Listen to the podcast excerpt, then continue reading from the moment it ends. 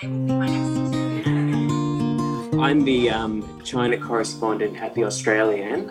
I've been a journalist for a little more than 20 years. I've been in journalism and communications for also around 20 years in five countries. What's the biggest challenge that you have faced during this pandemic? But my wife is back here in Australia. We'd never spent more than two weeks apart, so it was horrific. My show was canceled and I was then unemployed. I did both jobs for a while, and that was really, really intense. I think. We've all lost something of our former lives. Yeah, if this doesn't bring us together, what will? What would you tell future journalists who might go through the next pandemic?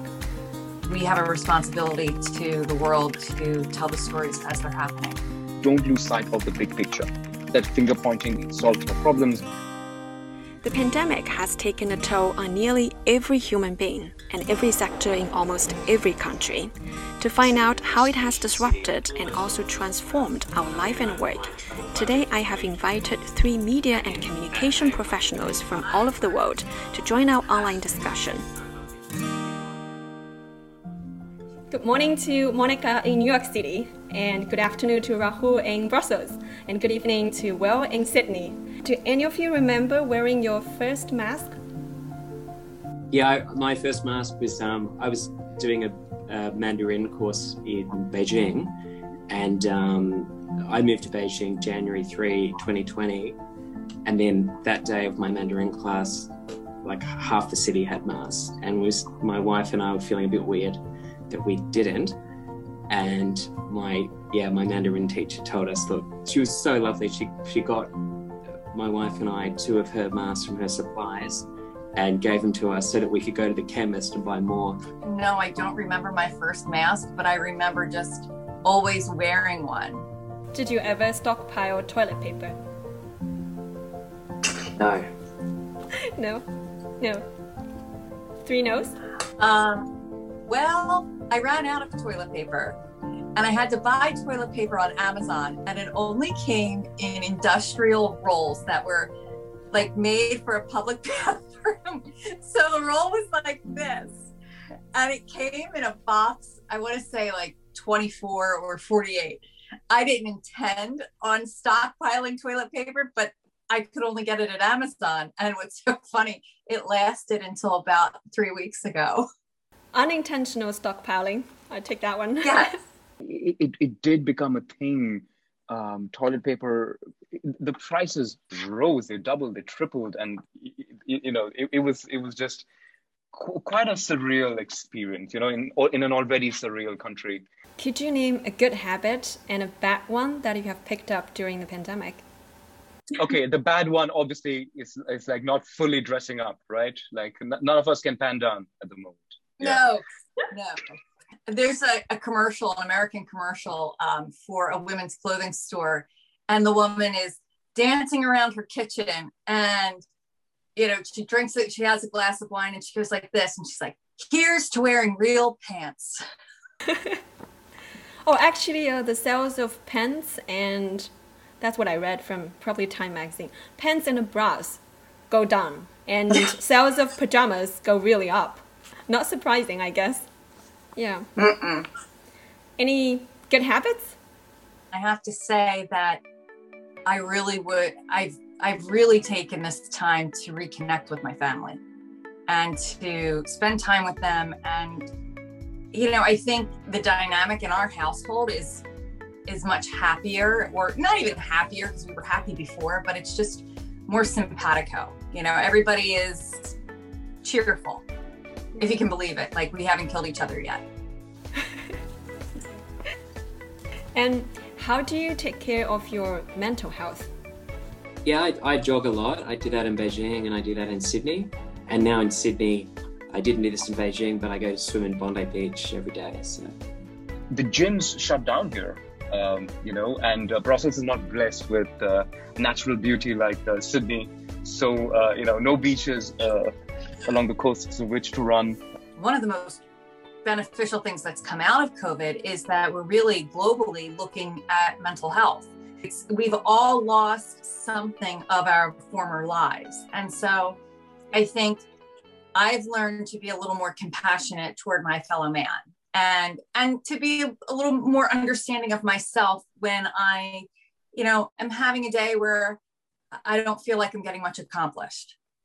Have you been to any funeral during this pandemic? Uh yes, one. But it was not COVID related. A, a family friend was 90 years old and, and passed away. Hmm. But the funeral was very different. It was it was only about 20 minutes and it was outside and that was it. Actually, Rahul, one of your Facebook posts really got me, and with your permission, I'd like to read it here. Is that okay? Yeah, okay. sure. You wrote, How bad is the situation in India? So bad that I'm actually relieved that my dad passed away years ago. His last years were spent fighting bone marrow cancer, so COVID would have been too much to take. At least my father had a proper funeral. Too many of my friends have lost parents who suffer indignity, even in death. Do you mind sharing a bit more about your thoughts behind this post? Yeah, so this I wrote um, after the Delta variant, you know, just devastated the country. Yeah. And uh, we found ourselves completely caught off guard um, back in India. While my family was fine, luckily, um, I know too many friends who had lost, you know, parents, and um, many of them, yes, perhaps with comorbidities, but they perhaps still had you know, a good 5, 10, 15 years life, uh, which was kind of snuffed away by by COVID. So it was it was very tough back then. What's the farthest that you have traveled from your home since the pandemic began? I'm I'm happy to say that I just got back from uh, two weeks in France, uh, where my wife is from um, the beautiful city of, of Lyon. Um, there they have a couple of rivers, and we, you know, we could finally reunite with the French side of the family after one and a half years. Yeah, I went down to I went down to Tasmania, where, to be honest, they never really had coronavirus. There's only 350,000 people on the little island, the gorgeous island there. But I've, you know, to travel around there, which I did last uh, November, I just felt so lucky. One of the problems about traveling around Tasmania or something in 2020 was that you're so aware that most of the rest of the world would just look in like disbelief at what life was like there. It was just like, you know, and so don't post any photos on Instagram or Facebook or, and really just tell people quietly, maybe who you trust. Like, Monica, where did you go? Oh, I went to Florida um, actually was one of, yeah, it was great. I was meeting up with my family and I hadn't been able to see them. We were the we were the oddballs because we didn't go to restaurants, we didn't socialize outside of our family bubble and you know the the home where we were all staying. You know, we made our own meals, but we went to the beach, we you know swam in the pool. We had a great time that way and um, but then today today will be my next furthest that i've been and that'll be i'll be going to texas so what do you spend less money on and what do you spend more money on since the pandemic i spend a lot of money on amazon way too much money online shopping big time um, for cosmetics and things like that stuff for the kids gadgets for the house definitely not work clothes or anything like that. Um, you know, definitely not buying regular pants. Gentlemen, where did your money go? Well, I spent a lot less on travel, right? But a lot of nice restaurants do takeaway, and so my wife and I do that a lot. Just you know, you, you can get yeah, kind of takeaway meal from a quite a nice restaurant that you can't normally which you know just makes it a bit more Basically, fun. fancy takeaways. Yeah, eating budget's probably higher, especially in Sydney. I mean, it's pretty cheap in Beijing. Yeah, yeah, same here. Uber Eats and Uber taxis basically skyrocketed. Just just do it all the time. Um, what's gone down, I guess, is yeah, travel. Yeah, obviously. And you guys might not like my next question, but here it comes. So, what's the biggest mistake you have made during the pandemic? Definitely. Um, I uh, it's obvious. Uh, so at the moment, you, I can't get a haircut in Sydney, right? Because we've got uh, our case numbers. At my last haircut, I said, you know, just just a little bit, just take a little bit off. I was quite happy with it. And that was, you know, six weeks ago. And so my biggest regret, I should have got a little bit more off the top, but it got me through a bit longer. I think my mistake was getting completely sucked in and getting a bit obsessive with uh, with work. To be very honest, I I I, I burnt out. You know, at, at one point, you're good at what you do, you're rewarded with more work, and um, you know, it's really kind of being a victim of your own success. So it's again a bit of mental health and a bit of just putting down your boundaries and saying, look, this is family time. But it, it can be a bit conflated with feelings of being grateful to you know, to still have a job, to be able to work when so many don't have one. Monica? Well, so jumping back on the haircut bandwagon, um, I cut my own hair. and so I, I put some hair here, some hair here, and some of the back, and I just went chop, chop, chop, chop, chop, chop, chop, chop, chop, and I went, done. And I, in the moment, it felt really good but like five minutes later, it's like, oh, yeah. because then at that point, hair salons still weren't open. There were no hair salons open. So everybody was, and I also would cut my children's hair, which we won't talk about those pictures. What's the biggest challenge that you have faced during this pandemic? Uh, well, my um, so I, I moved to Beijing with my wife after three fun weeks in Beijing, loving the city, loving our Mandarin intensive Mandarin classes. Um, this thing suddenly got very serious and uh, totally freaked out. And uh, my wife went back to Australia uh, at the end of January, uh, but I stayed on in China because I just started as you know the correspondent for the paper there. Yeah, we'd uh, never spent more than two weeks apart, so it was horrific personally. How about Monica? Um, well, my husband is a dentist and has his own practice. So, because of COVID, all of the offices were closed. So, his business was closed for about 13 weeks. And that was a huge economic hardship. And then, right after that, the show I was a reporter for was canceled. So, my show was canceled and I was then unemployed. That was really difficult because not only was there the economic component, but as a professional, you look back on your career of 20 years and you say, okay, well, is, is this the end of the line? Because that was really challenging, really challenging. The one thing I think journalists are good at is really thinking on their feet and kind of rising to the occasion in this very digitally demanding era. So I had to pivot to this job in public affairs, and uh, I did both jobs for a while, and that was really, really intense.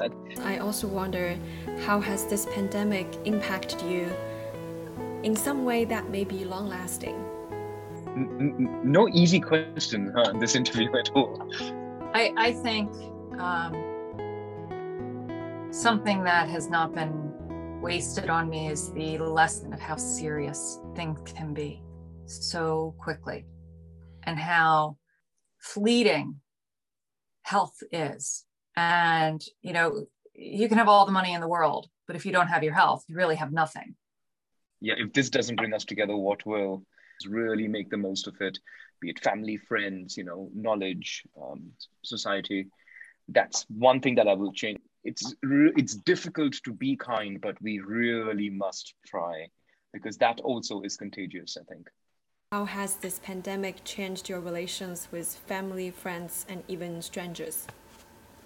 I get really angry at people in the store when they come too close to me.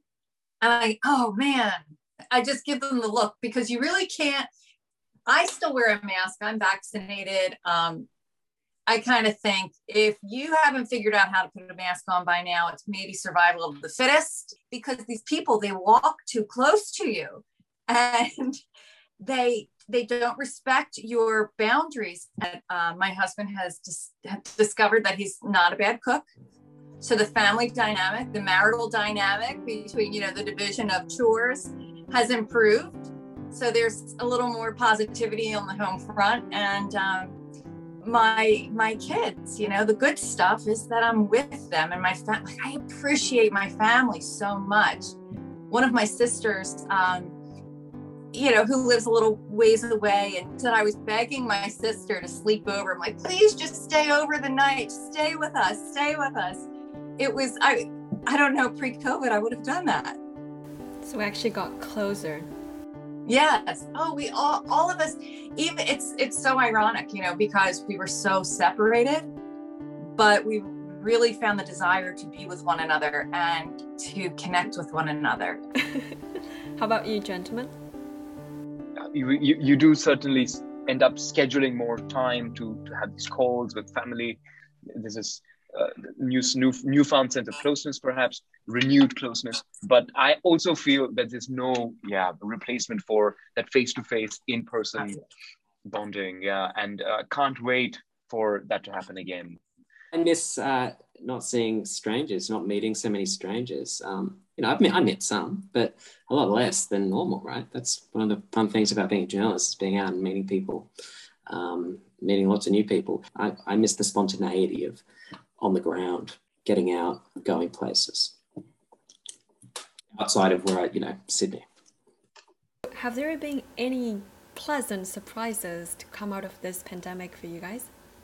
I'm surprised at how, how, how well Zoom works sometimes because it does feel like a like, you know quite a stimulating conversation across across time zones. Um, you know, I'm, I'm I'm surprised at how technology did provide solutions. You know, when we needed them the most but I'm surprised how fast the international scientific community, the vaccine specialists, got vaccines approved, like vaccines that work approved. So, yeah, hats off to the international scientific community. And I'm surprised by, I'm surprised and seriously impressed um, by that. And I, you know, I take a lot of optimism from that. How far has humanity come from the Spanish flu? You know, 100 years on, we're killing it. I mean, you know, there's been a lot of bad news, and I understand at an individual level, bad. But as a human, as humankind, wow, not A plus, but you know, A minus. You said that so beautifully. That is 150% correct. I, I mean, it's really when you have humankind and we're put up against pressure, you really see what, as a species, we're we're capable of and it's kind of like, you know, in geology, you have a, a, lump of coal and you put it under this intense pressure and it becomes a diamond. And that's kind of like what the scientific community has done. Here we had this lump of coal that, you know, was just this black blob for all of us, right? The COVID is this black blob of, of horribleness, right? And you put it under intense pressure and you get the world's most creative and brilliant and innovative minds together. And you put all of the nonsense away and you you really come together. Look at what we've been able to accomplish. Like you said as a species you know it's hats off to the global scientific community for sure. How has your perception about freedom and everything else changed for me, I think my thinking is in like three different buckets. So there's freedom, there is the science, and then there is the international solidarity. So I definitely now feel how much we took for granted the open borders between countries. Today, we've killed it in terms of the scientific community rising to the challenge. Um, but then, how do we then, as journalists, convince people that oh vaccines are a good thing and you must take them even in places where you don't have too many cases our only chance is if more countries are willing to work together in a, in a spirit of kind of solidarity and openness. But very sadly let's be honest right? It's it's it's going further and further apart. And and that's the challenge uh, convincing mankind almost that we look we're in the same boat. Um, mm-hmm. our best chance is to is to collaborate. But uh, mm-hmm. I, I really hope this happens. How do you think this pandemic has transformed journalism? I know I feel more passionately about my calling because journalism is a calling, I believe. And um, I, it was always a sacred trust I felt between a journalist and the viewer or the reader or the listener or, you know, whomever. Um, but I feel that more now than I have ever in my life. And I think it's made me double down my commitment to the truth. I, I want to venture to say that it's made the job easier in some fronts in that um, it's it's more getting you know interviews when you're in different parts of the world has become more easy but it's made it more difficult in that because of so many pseudo journalists and so much misinformation so you're up against a bigger foe which has as much reach as you sometimes even more. It's it's it's really tough when people trust bad sources or are not able to kind of yeah spot mm-hmm. the fact that you know mm-hmm. this is dubious and the, the choice should be obvious to some people but it's obviously not as much. Too many people believe in conspiracy theories so. If you could live through this pandemic again what would you do differently as a journalist and i would try harder to maintain that healthy balance between work and and play because screen time we journalists were on the higher end of the scale even before the pandemic struck you know and and um, yeah it's really a challenge not to not to kind of get sucked into the the, the black hole. Well i i tell my wife with confidence no don't worry you don't need to leave beijing. It gets better it gets better. She wouldn't believe me but uh, i would tell her that i feel like i'm still in the middle of it and I'm still too close to be able to have that perspective. So I'm going to have to take a rain check on answering that question. Last question What would you tell future journalists who might go through the next pandemic? Be careful. Because if you are not careful, who is going to tell the story? You know, you have don't get sick. Take care of yourself. Be very be very cautious because we have a responsibility to the world to tell the stories as they're happening. And if we're not there to do it, not a lot of people are. And they're going to hear the wrong information. Gentlemen? Uh, look, I'd, I'd say, uh, you know, really pay attention to the to the beginning of it, right? That's the most exciting bit. Uh, so I, I, would I would try and tell journalists to kind of look at the bigger picture from the beginning. I think in the beginning of this pandemic, there was a lot of finger pointing about you know origins and uh, and conspiracy theories and tempers flare of the nation. What, what can we learn as a species from this pandemic? I think it's a fact that we need to live in harmony with nature, and the more we encroach upon their territories, the more um, we, we, are at risk of this thing repeating. I have written editorials saying that it's not a matter of if, but when the next pandemic strikes. And because of globalization and increasingly mobile populations, it would spread like wildfire. And here we are, you know, our worst nightmare come true. So I would tell journalists just really, while you cover the day to day, don't lose sight of the big picture because it really helps put things in perspective without that finger pointing, which frankly solves no problems and does not help us reach a solution where we can kind of exit the pandemic wiser and better prepared for the next one. Do you guys have anything to add? I was in Beijing in November 2019, you know, yeah. and uh, yeah, I just wonder if if I was one of the the spreaders, but this is really uh, blooper reel stuff, right? I was I was you in Beijing. It's your fault. your fault.